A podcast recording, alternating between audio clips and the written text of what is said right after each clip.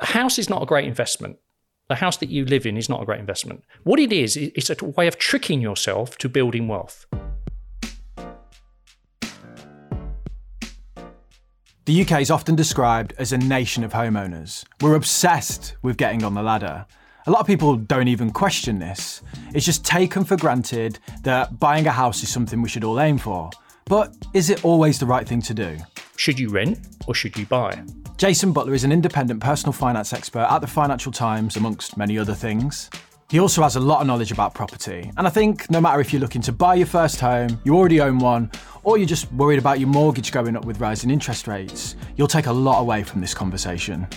I'm not saying we're looking at a 30% property crash. What I'm saying is we are definitely in a buyer's market. Even if some sellers aren't aware of that and estate agents are hoping that's not the case.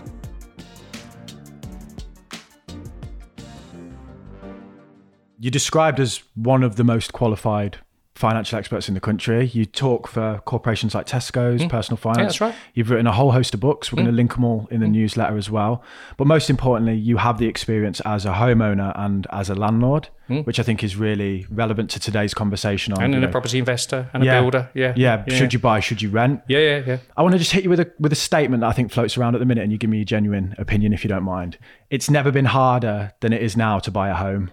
How do you feel about that statement? Uh, I think yes, it's right if you just take it on face value. Yes, it is never been harder, and it's not just harder because of affordability. It's also because of kind of what does a home represent, you know, and because we've come off the back of twenty odd years of buy-to-let investors or people who could just, you know, you didn't have to think about it. You made money if you just put your low name interest on rates and yeah. low interest, virtually no cost money. So yes, I think on the face of it, yeah, but it's also never been easier to make money. So in the 90s, this is what I call um, uh, BI, before the internet. And uh, when we used to have to go to reference libraries to learn about things and stuff like that over the days. Um, the as my wife and I say, you know, in the early days, it was tough to earn money because there was no internet. There was no sources of information. There was no way of monetizing it in followers or any of that. It was just, it was a grind. Yeah. So, in answer to your question, it is hard, harder to buy property um, um, or afford property, and the decisions that you have to go through and the thought process is more finely balanced. You can't just be an idiot these days. But that's that's no different from the general personal finance world because whereas before a lot of us could just float around and bodge along and just sleepwalk around our finances and and you know spending uh, lax, being lax at our spending or not being conscious about our decisions or being influenced by others, they didn't have as many consequences as they do now. So the decisions about buying property, whether that's a home to live in, whether that's an investment property, it has to be more, you have to think it through more. You can't just sleepwalk into it. Um, is it always the right time to buy a property? No. Uh, are, are, all properties the right kind of deal for you? No. Um, is is a property an investment? Well, it can be. It depends. We all need somewhere to live. And the question is is should you rent or should you buy? And so for most of us there's a period in your life when you should be renting. So I give an example, my daughter's 24, she's a software engineer, she lives in Cambridge, she pays £1,300 a month for a one bedroom flat. Okay? Which is a lot. Even though she's on a good salary, she's only 24. It's a large amount, but not if you live in London. It's not a lot. Yeah, we um, no, but it's still a lot of money it's, relative it's, to her earnings. Money, yeah. So that that's probably 40% of her take-home pay, which is far higher than we would we normally suggest people do because it crowds out other things. But for her, in her situation, it makes sense to rent for three reasons. One, because she's establishing her career, right? So she's got into a job very high paying. Um, she it's very hard work. She's a cybersecurity software engineer. It's not easy. That whole thing of learning all that. I mean, she did a classics degree for for goodness sake. You know, she didn't do computer science, and she's in a male-dominated world and all that stuff. But the point is, she's now developing a career. They're giving her pay rises. She's getting bonuses. And so she's growing into her career, and that's an investment in herself. So, in other words, wasting money, as we call it, on rent is a good investment for her because if, if that job didn't turn out or she didn't want to live in Cambridge, then she can just, at the end of her notice or whatever, she can give notice and leave. And also, she doesn't have any, other than the rent, she doesn't have any worries about, you know, maintenance and renewals and all that sort of stuff, other than her energy bills. And so, so for her, it makes sense. And for many people, renting does make sense. Now, But if we take if we think about her, and again I use her as my example, she's 24, and you know we're now starting to think about okay, what should we do long term? We don't want to be paying someone rent, do we? No. We don't really want to be paying, and the reason is because it's just dead money in the long run.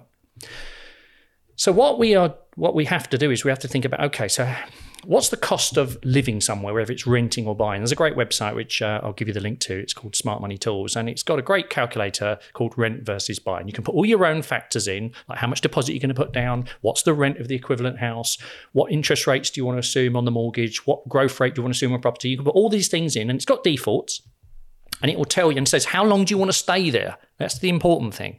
So the longer the period, renting is going to be a worse bet for you, all other things being considered. The shorter the period, renting is going to be a less cost of total ownership. And that's when you take into account with rental, any deposit you would have put into the house, you can invest, can't you? Or save. Yeah.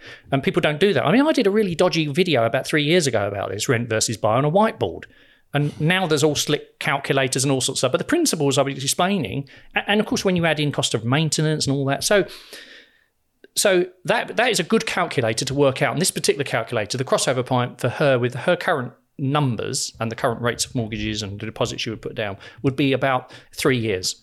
So she's going to stay there for three years or more. And if all other things being equal, we can get the property at the price that we're looking at and the rent goes up at 5% a year or whatever, then basically she is better off buying. But when we think about buying, we're not just thinking about, um, we're not buying any leaseholds because we don't want leaseholds because you're not control of the maintenance. I'm not saying they're not right for everyone, but we don't want any leaseholds because we want two bedrooms. And we want two bedrooms because in this rent versus buy calculator, doesn't take into account renting out a room. And she doesn't have to rent out a room, but having a second room means that she can rent out up to seven and a half thousand tax free. That gives her an option. She's got friends at work, you know, girls that she really likes and stuff in different departments. So she's not like living with them and having to work with the same people, but who are really good people who, for them, eight nine hundred pound a month would be cheap, right? Cheaper than the one bedroom flat that she's renting. Yeah. So she's almost. This is now starting to look really serious, right? Then we're saying, okay, so we, we want a house, we want two bedroom, we want freehold. So we either we either buy something that's a shocker, uh, or we build something. And people say, what do you mean build? So I did a thing the other day and said, well, help to build. The government provide help to build. They provide you know, low cost funding for, for building your own house. You can go to sites, uh, you can find it yourself or the, or the local council. And we all think, oh, we can't build anything. Well, what about all the developers who make a living doing it? So if you can build your own house, you take out one third of the margin. So suddenly, what would have been a five hundred thousand pound house might be three hundred and seventy-five. Okay, it's hard work and there's a little bit of moving parts. You might need to do educate yourself and find some key people. But I just said, okay, so we're either going to build. Where's you going to find somewhere to build in Cambridge, Dad? I said, well, that's not the question, is it? It's, it's, an option. So we now have got to see can we find a building plot? So then I speak to a friend of mine. He says, Well, I know someone who's got a little plot there. He's got a little corner bit, which is not going to have the executive homes on it, but it would take a two bedroom standalone, which could probably do it in old stone and make it look nice and there's a car parking spot. I think he might peel that off for you for, for 180 grand. Well, I thought that sounds a lot of money, but it is Cambridge, right? And this is walking distance to where my, all the bars and the clubs and the places my daughter wants to go. I'm starting thinking I'd give him 200 grand for that. But the point is, unless I'd asked the question, I wouldn't find, I wouldn't be looking. You know, like if you. But you've got a contact for that. If a normal person, yeah, would you just go to, the council? No, no, no, or... put that to one side. It comes with, when you, I, don't know if you've ever uh, bought a car, right? Oh yeah, a red BMW, cars. and then you bought the red BMW, and before you know it, all you see is red BMWs. Yeah, and it's because what you've done is you've opened your mind up to the possibility. So for, first of all, you've got to stop having money and funds as the inhibiting issue you've got to you've got to look at all the options available to you, um, and then what you've got to do is you've got to say once you've you've got an eye of what good looks like. So now my daughter is now she's now fine tuning all the postcodes and all the roads and all the areas on a map for me, so that we together, and I'm she's going to do it with me. I'm not going to do all the work, but she's now working out where she wants to live. So now what we do is we keep looking and looking. So her now getting her home, we don't have a specific time in mind. Um, we we are starting to work out what good would look like. We're starting to play around with, well, what could we do? What would it cost, etc. Um, when would I be right to do it? And also, what do I need to do to become ready to buy? So, one of the house is not a great investment. The house that you live in is not a great investment. What it is, it, it, it's a way of tricking yourself to building wealth. Because we would pay for housing anyway through rent, etc. What we're doing is we're, even if it was marginally more expensive on a monthly basis, what we're doing is we're kidding ourselves through the monthly payment. We're forcing ourselves to pay down our debt for an asset that we need to use anyway, so that after 25 or 30 years, however long your mortgage is, or depending if you move, etc., what we've ended up with is we've paid off our loan and we've ended up with an, an, asset. An unencumbered asset that we can. I live in a house that I've lived in for 25 years. My daughter grew up there. There's no mortgage on it. Yeah. But I know you. They all say, "Oh, you shouldn't pay off your loan. You should keep the mortgage out." And you hear all these people like these property gurus. I'm not interested. We sit there. We have a glass of wine on a Friday night. This is ours. We have no mortgage on it. If we sold it tomorrow, we could downscale for a house and you know, we could certainly live in something smaller. We don't need a five bedroom house with an acre and a half of land. It's ridiculous. Now, I'm not saying that to brag. What I mean is that was a real stretch for us when we bought that, and we've built, we've added land, we've done extensions, we've made it the way we want it. But the point is, it's ours. Now, if I added it all up, the money I've put into that house, it probably wouldn't be a great investment. So, although it is a large, it represents a large amount of wealth, There there's many other things I could have done with that to make many, many millions. But we needed somewhere to live we wanted somewhere to bring up our family and it's got all those memories in it but now it's something which is just another asset we can move around on the wealth jigsaw. So if we look at it from this home perspective of individuals and they they subscribe to that narrative of we need a home we want a place to live because long term it's good for our finances in the sense of we don't have a monthly rent bill. And security of tenure. Security of tenure. You say like balance out this act between renting versus buying but then that, that's changed because of interest rates right? So if i use my house as an example where i live let's say it's worth half a million pounds it would actually be it's actually cheaper. I could rent it out for less than the mortgage would be if you were coming at it with a 10% deposit right? So not everyone has a father that's got an empire behind them as well, such. An empire. Yeah, well, you you know, it depends on who who you're comparing it to. But what I mean is, most people are just saying, should I be breaking my back now to save up ten percent to put into a house where the payment for the mortgage is actually more than I pay in rent? Right. So here's the thing: I'm not keen on my daughter to be in a rush to buy a house. Okay, that's my view, my view to her. I said you don't need to be rushed. What you need to do is you need to find motivated sellers who need the money more than they need the price, and you need to be in such great shape financially one way or another. So if you're, you know, if you're renting, renting gives you flexibility, right? Yes, but it does suck the living daylights out of your money. So it might be you have to, you have to think about where you're going to rent. If that's the price you have to pay, and you might have to move for your work, you might have to change your career, you might have to reschool. Then maybe you've got to look at what you do. I mean, I know it's not easy for many people. It's not simple. You know, rent is a is a big tax on people. But here's the thing: at the moment, the true value of properties, properties are very much influenced, although a third of houses are owned completely mortgage free and another third, I think, are very less than 50% of mortgage and about a third are sort of pretty much encumbered.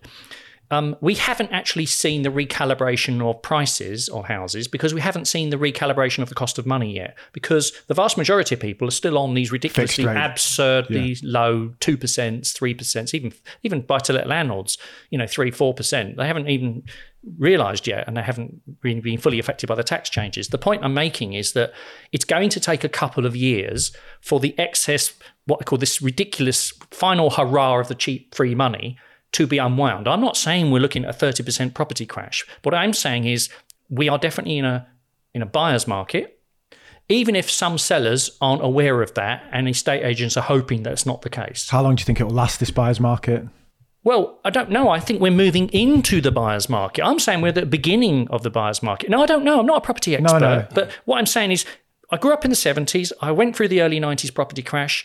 Uh, uh, there's everything's different. Uh, in, there's lots of different factors. But what I'm saying to you is, if you are a young person, either looking to buy your first home or thinking of moving up because you need the more space or you want a better place or whatever it is, or move for work, I think you, actually things are moving in your direction. Take your time. Don't rush. I'm saying don't let the last 10 or 15 years, what's happened with property, dictate your value judgment and your thought process. Get yourself in the very best position financially. So that means none of these expensive phones on £90 a month deals, no buy now, pay later stuff. Develop the good habits, which is about you keeping control of most of your money. Now, of course, yes, by all means, have holidays, by all means, have things that give you fun and joy, but they all have prices. If you're serious about buying a house, then you have to think and do things differently to people who aren't. And you can either act like a victim or you can act like a victor. And that means, what do I have to do? Okay, it may be tough and it may be different with things I need to do, but I'm saying the cost of housing, for purchase, my opinion, is going to become softer and softer and softer as more and more people come on these fixed rates and the economy gets money sucked out of it and people cannot afford these higher deals. And as people thinking of moving and then they're looking at a new deal at 5.3% or 4.5% or Double 4%, the cost what double what over they were paying, it's got to affect prices because what will happen is the market will slow down, slow down, slow down, slow down. I think for first time buyers is inherently due to the last 10 years there's always a sense of panic always i need to buy right now i need to buy right now Yeah, and that, I'm that trying to buy right now. that hasn't sucked out of the market It's now yet. you're saying next few years is probably a i good think it's a time to nice buy message first just to be like just chill here- out and here- take your time Here's the, other, here's the other thing. Young people, and I don't mean this to sound like I'm mansplaining or dad's explaining or whatever or condescending, but look, most young people are naive at business. And buying a house is part of business. It's a transaction, but it's a big transaction which very few people do. See, there's a house in my village which has been up for three hundred and fifty thousand pounds. It's gone through three sales that have fallen through. There's a plot on the side that could be a building plot. I offered three two seven five. Oh no, no, they want. Well, it's an estate sale. So what will happen is they will eventually run out of road when they realise that this price they're anchored onto, which is in a different world. Okay, they either want the cash and I'll have it, and I will have the upside from the building land, but it will take me two years. The house needs completely gutting and redoing. They're trying to charge for me the house as if it would be all done and 20 or 30 grand for the building plot, which doesn't have permission. So the point is, if you can be patient, if you can know your numbers, if you can let the natural excess of cheap, free, easy, uh, low cost money work its way through, I'm not saying you're going to pick up, che- you don't get anything, for instance, in nice areas like Cambridge, it's nothing's cheap, but what will happen, something will come that's value. And therefore, if you aren't if you aren't totally clear what good looks like, if you're not in a totally what I call clean and the best shape you can financially in terms of borrowing, Borrowing. and stuff like that, and, and, and being able to afford a mortgage and uh, deposits and stuff like that, then um, then you're not in the what I call you're not ready. You're not ready to do business. But then what you have to do is you have to keep making cheeky bids. Now cheeky bids are you can prove you've got the deposit, you can prove you've got a mortgage in principle, you know exactly what you want, you you know what things have sold for, you know how long things have been on the market, but that can only happen if it's a part-time job. Your part-time job is now to become to buy the house of your dreams, or certainly the house that, that will be part of your dream, even if it's not the the dream. Yeah. So the point is, you have to spend as much time researching property, looking at property, making offers on property, trying to get look at what the mortgage deals are, doing the rent versus buy. You have to put as much time into that as you do binge watching crap on Netflix and stuff like that. And I don't mean that to be rude. I'm saying most people are too distracted; they're not prepared to put the timing. But what they want is it to be easy. It's not easy, even in a in a market that's moving to a buyer's market. What you have to do is you have to become quite obsessive about this because for everyone else who's not obsessive, that's your benefit. So you're looking for motivated sellers. And don't forget, if you're a first time buyer, you are like the new gold. yeah So we've just sold a property that my, my wife owns that was her late parents' house that she's owned for years. And um, we put it on the market and we spoke to the agent and we knew we put it on more than it really was going to sell for. But we had to get the buyer feeling like they had a nice reduction. So when they bid us 30 grand below the price, I think, but yeah, 30 grand below the price, we then accepted 20 grand below the price, which was still 15 grand more than we thought it was worth. But that's the point. they point. thought they got a deal They got, thought they got a deal. We knew it was going to value up because it's a good, it's a, it's a good, solid, you know, family home. I've got a question for first time Yeah, buyers. Um, so I'm looking at my first property, and obviously I live in London, West London, um, and a couple of my friends have bought properties in like Southeast London. They're from West, but they bought in Southeast because it's a bit cheaper. And now they're like, I'm so broke, I can't afford my mortgage. Like they've had, they can't go out anymore. All these things, like it's changed their quality of life. Yeah. Do you think, as a first time buyer, you should buy to live in the place? Or I've been looking at places in like Durham, Manchester, up north, which are a fraction of the price of what I could get in West London and comes with a garden, a house, all these things. Do you want to live in Durham? No. But for, for an investment, do you think you should always you should always live in your first? Are, are you a property investor? Have you got you experience won't get you won't investing? get the financing because you're not you have not a first time buyer. You're a first time buyer, so they won't lend on a buy to let to yeah, you. but if I've got the money to buy it, cash. Yeah. yeah, we can Yeah, get yeah, eighty grand. but here's the thing: if you've not ever invested in property, and I mean this with all due respect, Yeah, my that's what I'm daughter, my daughter went to uni in Durham, right? So we, Yeah, we- so we know, so it- we we, know it well. That's yeah, why I like we love Durham, it. yeah. However, I do not want property. I don't even buy. I f- unless it's a flip. I don't buy property that I can't drive to in half an hour. I don't care how cheap it is. It's cheap for a reason. But what you're talking about is it's affordable. Yeah. that's not necessarily the same as good value. And it may be you're not in the right position to see. Again, it's an instinctive thing that we've all looking for the last twenty years that we have to buy. Yeah. Yeah, well, long term, yeah, but why rush? I wouldn't be looking to be getting bailing people out from their properties right now if I didn't have to.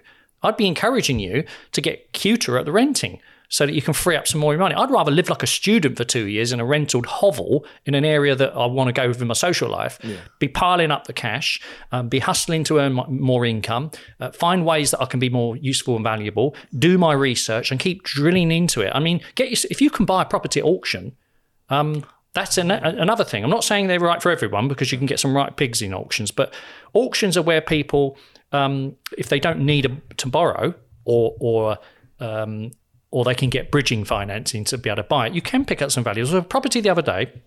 I, I, was at the gym and I never got around. My one of my uh, chaps said to me, "Oh Jay, there's this place. It's got a guide of 120. It's one of these silly timed auction things, and it's it's in an area where we bought loads of flips." He said, "Can you get an bid on that?" I said, "Yeah." Anyway, I took a phone call and I never got to it.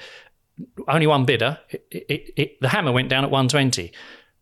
Well, that house, all done, is worth 240. All done with 25 grand spent on it, all because I was busy doing something else, right? So, so what I'm saying is there are there are opportunities to buy properties fairly. You can't nothing worth having is going to come super cheap. Yeah. It's going to become more affordable, and I would suggest that you've got actually the next 18 months to two years. If I was a betting man, which I'm not, I'd be saying like I'm with my daughter, we are we are we're ready to buy, but we're not buying um, if, unless we have to, unless unless something comes to us that the, the, the the the sort of the moon and the sun is aligned, as it were. Um, I'm not saying this is easy, right? And yeah. I do feel sorry for young people that that things are less affordable, but I think the things are moving in your direction. So the cost of money filtering through will slow down sales and houses. There gets to a point when people are, have to come out of the denial phase. People who are anchored on a price, or because someone told them it was worth it, or because they need it, you know. And your best bet is to buy off of a probate probate purchases are the very best. So you've got to be super clean, ready to go. First time buyer, buying off probate. Get loads of those where I live in Southport. They call it God's waiting room, and it's just full of yeah. But places. London's got more people dying than any region yeah. in the country. So don't tell me there aren't opportunities. You know, there uh, there is opportunities to buy bigger houses that you can split up perhaps into flats, and you can that's buy with was, friends. That's what I was thinking. I'd be doing that. I'd be getting together that. with two or three friends and say, yeah. I'll keep one yeah. of the flats to live in. Yeah. And and we'll sell the other yeah, two. Did that Get, in Manchester. Can you guess what the biggest learning has been from doing this podcast or even my YouTube channel? It's that the most important investment you can make is in you. So, for me, my path to real wealth isn't through investing, it's by building this business. And that's why I'm happy that we're working with Hostinger. Hostinger help entrepreneurs, freelancers, and side hustlers with their websites. My favourite thing is their AI website builder, which helps anyone create a professional website with zero coding experience. You just describe your goal in a couple of sentences, and the AI creates a beautiful looking website just like magic. You can then customize it, use the AI assistant to generate SEO friendly text, and even use their AI logo maker. It's fast, user friendly, and of course, what I like the best is it's great value for money. You can get website hosting and a free domain from £2.99 a month. So if you want a website, then check out Hostinger. And if you use the code Making Money, that's Making Money all one word, you'll get 10% off. And I've left a link in the description for you. Can we talk about this decision between renting and buying them from you talk about numbers and calculations. I want to bring that uh, like to life to people a bit. When I was reading some of the stuff you've done, you, you have your kind of rules of like base it on 5%, you know, as an interest rate, 10% deposit, but also look at the affordability from a monthly perspective, which I think most people don't. And I think yeah. it sounds simple, but most people are obsessed with multiples, right? So can you just explain? Yeah. So here's the thing regardless of, as I say, we'll give you the link to that, that Whizzy calculator can do it all for you. But here's the thing the banks want you to think in terms of how much can I borrow as a, as a multiple of my earnings, right? Yeah. That's how they teach you. And if you look online, you will not find a calculator that can reverse back from I've got this amount per month, forget rent versus buy, I've got this amount per month, and I've got this deposit. How much should I be bidding yeah, for the house crazy, based on it? current yeah. mortgage? There is no calculator out there. Someone said to me, oh, someone's built one somewhere, but I've still not found it. And the reason is because the banks want you to borrow the maximum you can and not to be sensitive to the price, or even though you are. And so if, for instance, my daughter's got this thirteen hundred pound a month uh, rent she pays. So if we work backwards, we now know based on how much she can put down and that one thousand three hundred, don't want to pay any more out, and ideally she'd pay a bit less. What should she be buying houses for that are the same as she's renting? So if we compare that to a one bedroom flat, it might come up with a number of 220,000. Now those flats are up for 280,000. So what we keep, got to keep on doing is putting bids in if we wanted a similar to what she's got, bids in for 220, 225, 230, something like that regardless of what they're asking for. Even if for. they're cheeky bids, just just just that's what every we can if you're afford. not putting a bid in every week for one, right? You've got no chance, have you? Yeah. And eventually, if they don't sell them, they eventually will come as, They'll a, come as, a, as a market that's softening and eventually falling, and the cost of borrowing's going up and up and up for more and more and more people. Eventually, they will start realizing. Remember, something is not worth what someone thinks it's worth, needs it to be worth, or someone told them it was worth. It's worth what a willing buyer is prepared to pay for it. And if there's no other buyers, that's what it's worth. that's what it's worth. Now, if you don't need the money and you want to wait till 2030 and hope the world's all changed, that's great. But most people are selling a property for a reason either death, divorce, or debt. They either can't afford the mortgage, might be a buy to let. Um, they someone has died, in which case it's not theirs or they're inheriting it, so it's free money anyway.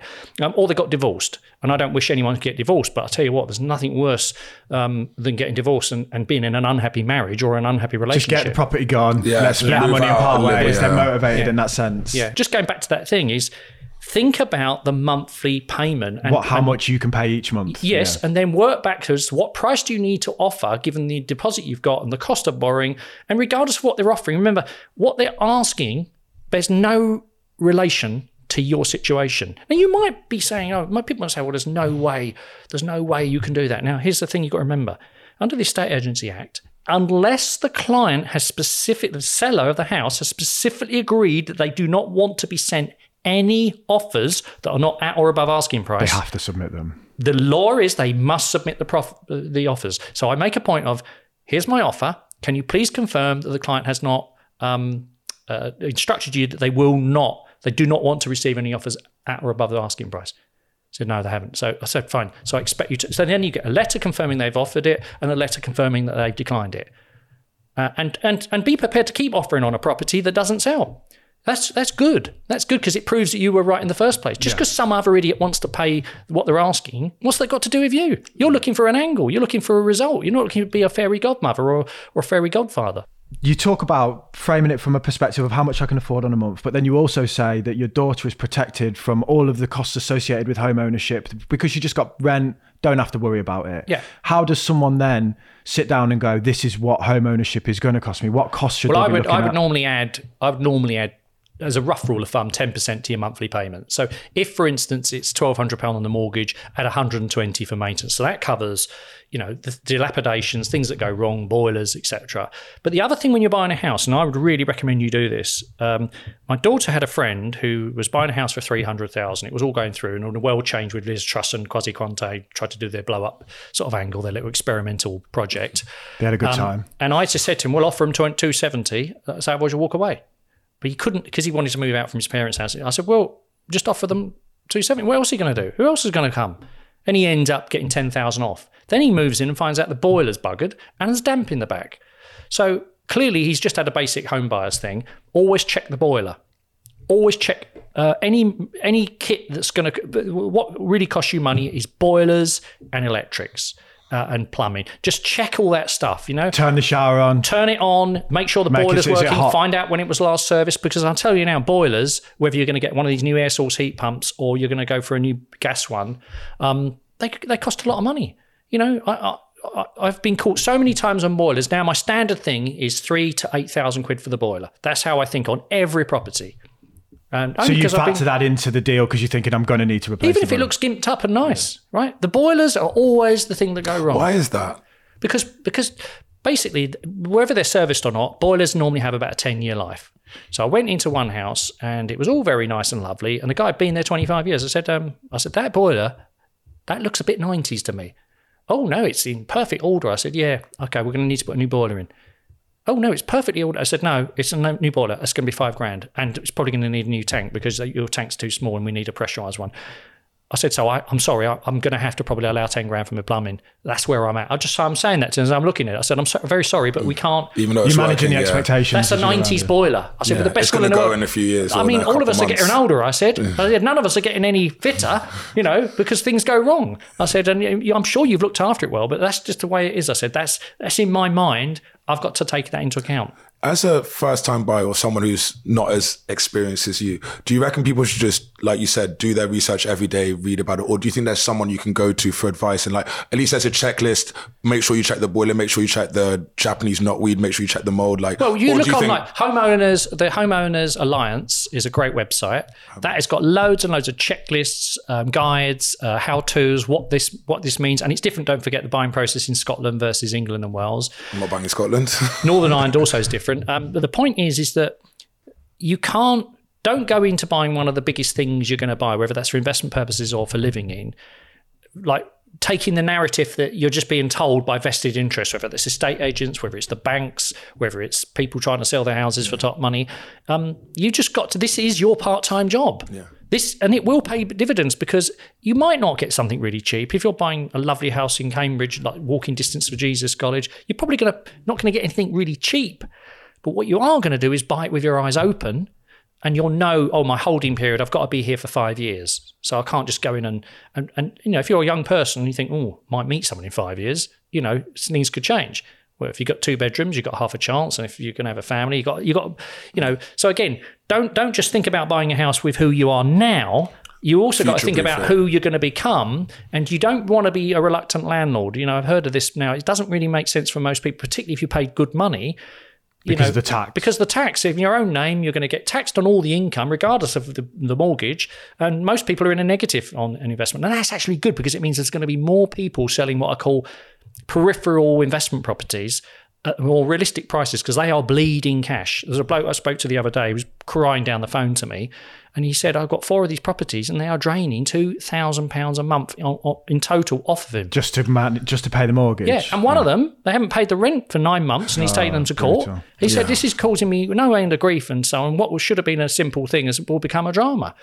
And I said, "Well, you need to get rid of them all." He said, "Would you want to buy them all off me?" I said, "Yeah, but I'm not here to save your day." I said, "I'll probably pay you what the mortgages are." Oh, well, I couldn't do that. I said, "Well, keep, keep, keep with the pain. Keep, money, keep yeah, with the pain." I said, "You know, I, I'm not being funny." I said, "You know, do what you can, or sell them off individually." So he's now going to start selling them off individually. He's hoping to get some first-time buyers who are a bit green. This is his words, not mine.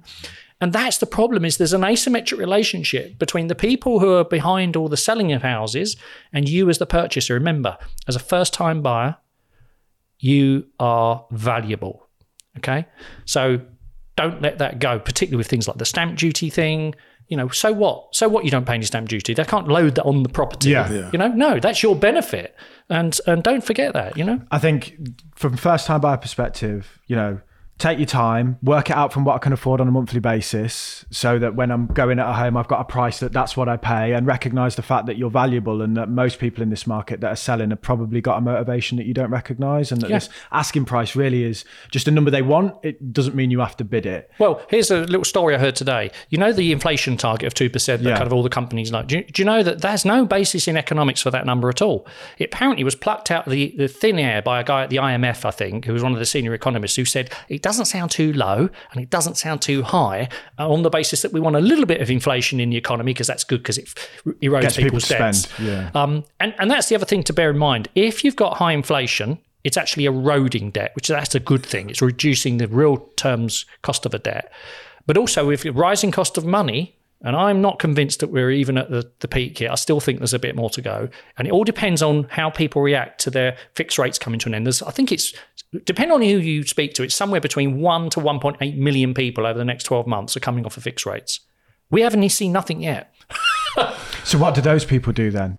We've talked first time buyers. If you're sat there now with a home on 1.5% and you're about to go to 5% and you know that doubles the cost, what should they be doing? Well, you've got to assume you look at the deals now. I, I think the deals that you're getting there now are probably not going to change massively. So if it's four to five to six, the rate you pay will be very much determined by the equity in the property. Okay, that's that's the key determinant. Whereas we didn't have much of a difference, and it can be as much as one percent. So. So what that really says is, I think uh, I, if I were someone in that situation, I'm talking six to nine to twelve months down the line, I'd be saying, right, okay, let's now pretend we're on the new world rate. So I was on two, I'm now going to be on four. I've got to pretend I'm on that rate now, and I have to rearrange my budget as if I'm already paying it. Not, not it's coming, it's happening. It's happening right now. So let's say that was a £300 a month increase in your thing. Now, this may be really tough for some people, particularly people where they've gone from two incomes to one, perhaps they've started a family or something. But nevertheless, this is what I would do if you can. Pretend it's happened now and recalibrate your budget and all your other major decisions, including do we go on holiday, do we change our car, do we downscale our car, you know, do we go to the, the cheaper supermarket, or do we not have takeaways anymore, or not so often, or whatever it is, and make all your decisions based on you're now paying that money and put the money that is the difference between what you will be paying and what you're currently paying and put it in a savings account. Just to instant access, you get about 3.5% now, instant access savings, and do not touch it. Now, I'm assuming here also that you're going to get rid of any expensive debt and credit cards and loans and downscale your car if you've got part payments. Just just detox yourself. So if you're if you are uh, approaching a time when your mortgage cost is going to go up, and assuming you're not going to sell your house and clear off the mortgage and move into rented for a bit, You've just got to do everything you would normally do anyway to be much more conscious about where you're spending your money and uh, looking for ways of reducing the costs, looking for ways to maximize your income. Uh, pretend as if you're paying that payment now, if you can, or to, in, to the extent that you can. Make all your decisions on the basis of the new world you're going to be in, not the current world that you're living in.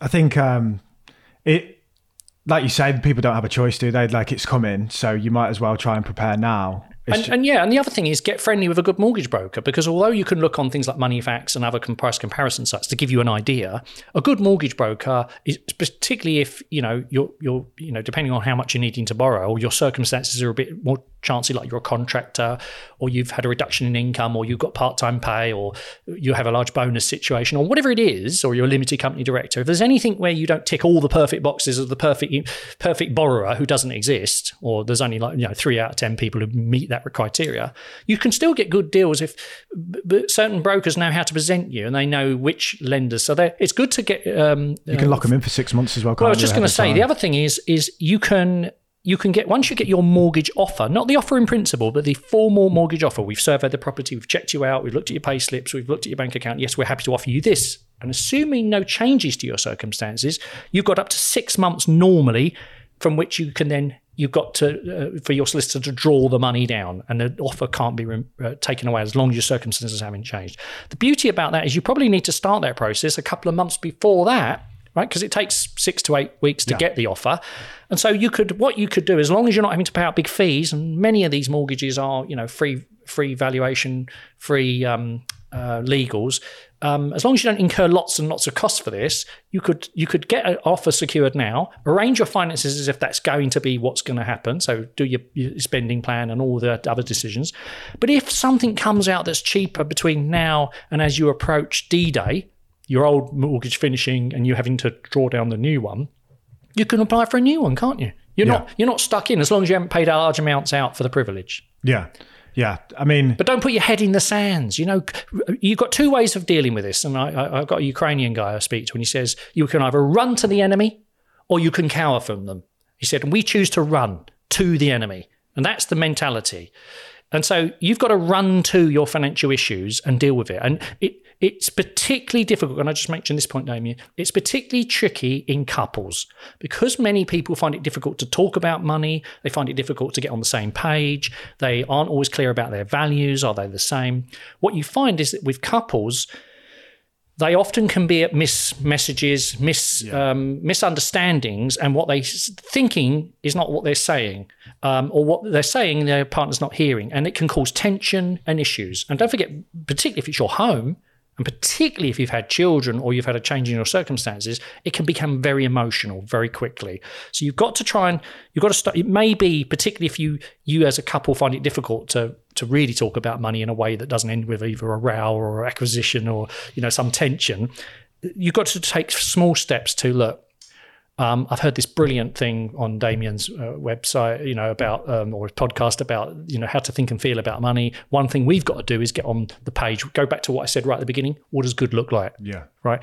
And what is the role of this property purchase or or what is the role of this house that we're living in now? Or do we want to move you know so would this house still fit our needs if it was 700 extra a month? Because that's what it's going to be when the rate rise comes yeah or do we still feel comfortable living here yeah. paying 700 pound a month extra? You know yeah. is it still or would we be better off paying a thousand pounds a month extra um, moving and all the drama that goes with that yeah yeah, I think, you know, there's two elements, isn't there? There's first time buyers and then there's people that are already in homes and the needs of both, as you said, the first time buyers kind of want motivated sellers to come to the market and sell their houses at a discount and be be stuck. and they're coming. They're yeah, coming. Yeah, but you know, my phone call, my phone uh, messages or anything to go by, they're coming because buy-to-let landlords are heard. It was people own it in their own name who've bought in the last seven, six, seven years, or or have become reluctant landlords because they moved on and kept their property, which is a lot of them. Uh, they are bleeding cash. So I think not that they're your saver, savior, but they are certainly a significant number of people, and particularly in London. And for people that don't understand what's going on there, that's simply because of the way that tax is treated on mortgage interest. They can't offset that as a, a business cost as such. They have to pay tax. So just to be clear, amount. yeah, if you've got a thousand pounds a month coming in rent, right, you're taxed on that thousand pounds a month, right, regardless of what it cost you to run the property, and you get a small allowance, uh, twenty percent of the cost of the borrowing deducted off of your tax bill, and so that that was being very that's happened over the last six years. That's been very painful for many people on the old rates of the twos and three percents. But don't forget, buy to let landlords are now looking at going from three percent to six or seven percent in some cases, and particularly if their their own income position is a bit more chancy, it may even be more than that. So what was starting to look like kind of just about holding itself together is now going backwards. So every month that goes by, there's money being taken out of the landlord's pocket. Yeah. So the key thing that I'll take away from this conversation is the whole be patient point. I think uh, there's a lot of panic in, in housing I'd love to be a first time buyer now. Oh, Yeah. great. Some just just wait. But Be I would chill. say if you're in the dating scene, right? As I say to my daughter, she's single and uh, and she's quite demanding. I don't think there's a man out there that exists that will meet the requirements. she said she said one of the requirements I have, she said, is he must qualify for the first time buyer discount. Oh wow, she was. Wow. you taught, you taught her well. I was gonna say, you taught her very That's you saying that, isn't I'm it? joking. yeah, yeah. I, I said that to her. I said, just don't ask them how much they earn. Ask them how much they save. Yeah, yeah, yeah. yeah. So you you you've obviously been on a journey financially. You said you you started poor and you are where you are now. I kind of want to know how did you become good with money? Um, I wouldn't say I'm good with money. I'm a reformed. I'm a reformed character. Uh, it's always there in the background, waiting to What is poorness, mayhem, poorness, Chaos. carnage. chaos, ridiculousness, impulsiveness. Because I'm naturally a, an extrovert. I'm naturally impulsive person. No, so. you're an extrovert. I thought you were quite insular, to be honest. But what I've learned over the years, I've had to learn coping strategies, and this is something I would suggest also. Learn about your own money styles. There's lots of different types of. Just Google search money types, money styles. There's a, there's about eight versions of the money types, and there are there are between six to ten money types. Avoidance and yeah. whatever you know architect or whatever they call it. My daughters are architects so they need every loads of information. They need to lots of time to think about it. Um, they're very cautious. They're always worried about downside. Sounds they're worried like about scarcity. They're quite the opposite. I'm very, very impulsive. but once you but once you know who you're predominant we're all we all have aspects of us and our wiring and our upbringing and our stories that we've heard and all those things influence us. But once you understand who you are you can understand you can play to your strengths and you can try and deal with your weaknesses. So in answer to your question um, what's helped me i think become the person i am now and i'm certainly don't count myself as wealthy you know i'm, I'm you know i'm not a the sultan of brunei and i'm not i've got boats and nine houses and stuff but what's got me to the position where work for me is optional, I work because I want to, not because I have to, is um, I've always thought abundance. I've always seen opportunity. Uh, you know, I've was it 10 minutes from the tube station to meet, have a chat with you? Never met you before in my life. Yeah. Why would I do that? I'm a busy guy, but I can always spot opportunities. I'm always prepared. I make time in my life for always taking a bit of a risk, for always trying new stuff. In terms of money, um, it is just money. Um, if I suddenly got ill or died tomorrow, I wouldn't define my value as a human being based on how much wealth I've got and how much money I earn, because I don't really spend much money. Neither me or my wife, you know. Um, but what I do think for me is it gives me the opportunity to do things like this. I'm here talking to you. I do my citizens advice um, volunteering. I give money to charity. Um, and I do things that wouldn't necessarily be economically amazing. I still do all my business things because I like them. And someone says, "What's your hobby?" Um, apart from staying married and healthy, um, it is business. I like business. I like value creation. I like investing in businesses. I like investing in property. I like um, creating content and ideas and and expressing things, and more importantly, giving people optimism. So, the thing that has saved me, and I have had many failures in my career, is I've always been optimistic about the future. I've always believed that failure is just another little step forward. Um, and I've always thought to myself, the things that you think are your weaknesses. So in my case, I didn't have a great education. I had a very poor upbringing and mad sort of parents and complete mayhem. But actually, that's the source of my success because it's made me very resilient. And it's said to me that there's nothing that can happen in the world that could phase me um, that I haven't already looked down the, the barrel of a gun as it were, in terms of growing up. So, what you think is your impediment, whether it's your age, your education, your ability with numbers, maths, whatever it is, stop telling yourself that story that's holding you back. But equally, don't define yourself, your value as a human being by how much money you earn or how much you've accumulated. Just say to yourself is that money is going to be a force for good in your life. It is just money. It's a unit of exchange, um, and enjoy the journey as much as the destination.